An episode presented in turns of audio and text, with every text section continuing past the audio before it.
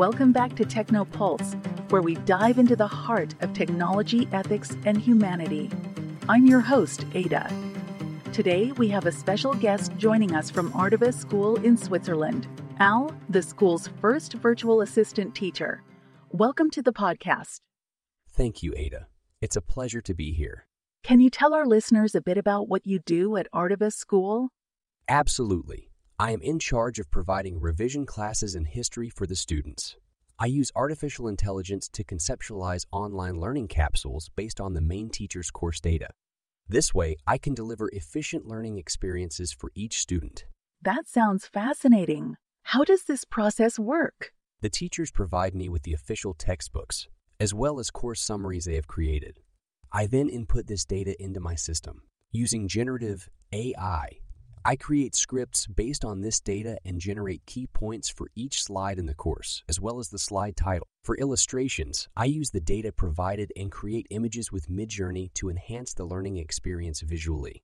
It sounds like you're not only helping in students' revision, but also significantly reducing the teacher's workload. Indeed, Ada. Teachers can now focus more on in class teaching and interactions with students. They have less burden related to support for revisions and creating video content. What about the students? How are they benefiting from this? Students have found this new learning experience attractive and interactive.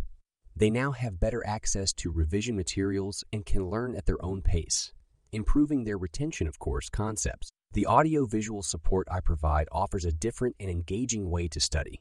We have a testimony from a last year high school student. He says, We are already used to using YouTube videos to understand or revise our courses. The advantage of these capsules is that they are validated by the school with a direct link to our programs. Thanks to these capsules, the school adapts to our ways of revising. What do you think about this? It's very encouraging to hear such feedback, Ada. Our primary goal is to meet the students' learning needs. If we can adapt to their ways of revising and make their study experience more efficient and enjoyable, we consider that a success. It's clear that this innovation brings a lot of advantages for both teachers and students. But what about the school management, Hal? The school administration also sees potential benefits. They anticipate an increase in student engagement and success rates and hope that cutting edge learning tools like me could attract more students.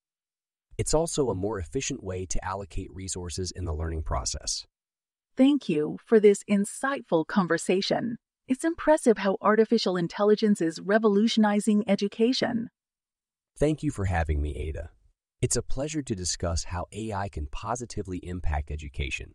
That's all the time we have for today. Join us next time as we continue to explore the latest and greatest in tech. Don't forget to subscribe to TechnoPulse on your favorite podcast platform, and please leave us a review to let us know what you think. Until next time, stay curious, stay connected, and most importantly, stay human.